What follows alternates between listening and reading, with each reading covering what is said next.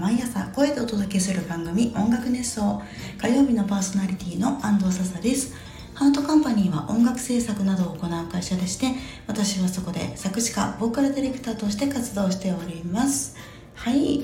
ということで本日は音楽ネットとなっております。なんかずっと使ってるからもうネットじゃないんですけれども。とりあえず音楽ネットとさせていただきます。えー、今週は私比較的平日に余裕があって暇暇だったんですよ。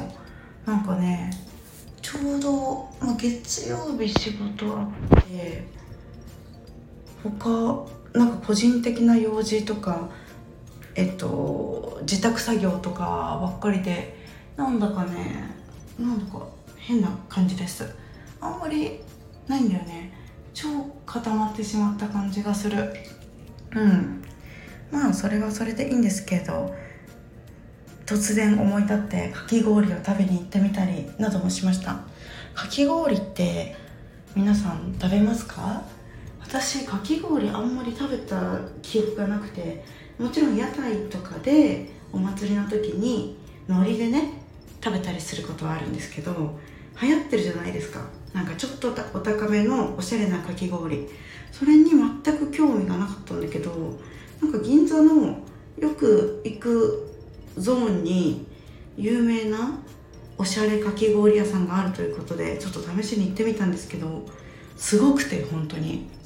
パフェはね好きなのゴージャスパフェを食べに行くのは好きなんですけどかき氷も似たような感じでかき氷の可能性ってそんなないと思ってたの。なんだけどそんなことなかった。まずかき氷の氷がふわっふわでふわっふわのふわっふわ。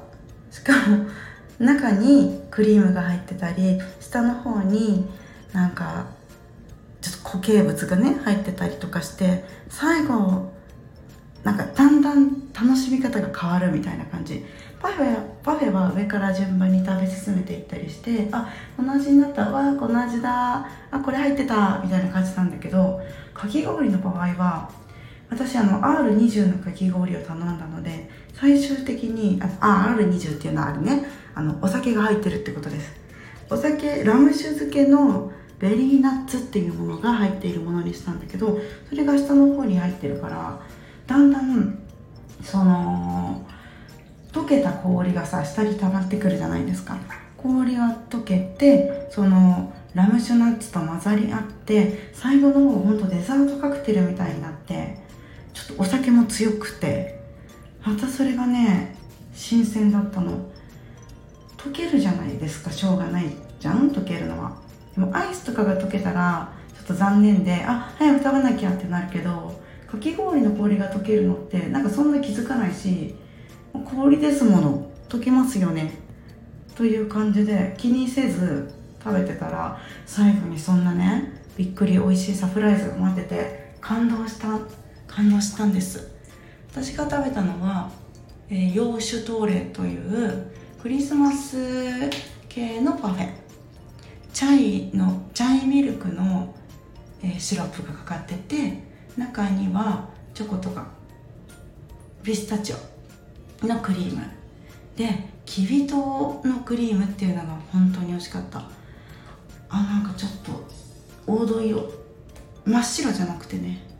きび糖だから。美味しかった。ほんと最後最後のデザートカクテル美味しかったです。感激です。ちょっとこれはハマりそうなのでまた来たいなと思います。しかもねそのお店はデザートかき氷だけじゃなくてお食事かき氷もあってなんか例えばハンバーグとか。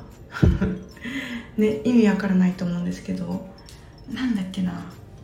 本当トムヤムクンとかお食事系のかき氷もあるらしくて全然今のところ意味分かってないんだけどあのまあ感動はしたので前回。もしかしたらハマっちゃうかもね。ということで今度はお食事系を試してみようかなって思います。で SNS でさ回ってきた中国かなんかの屋台で氷を炒めてそれに辛いソースをつけて食べるっていうのが回ってきてちょっと話題になってて何それって感じなの？氷って普通のあのお酒とかに入れるタイプの大きい氷ね。それを本当に網の上で焼いて赤い辛そうなタレをジャーってかけて食べててなどういうこと？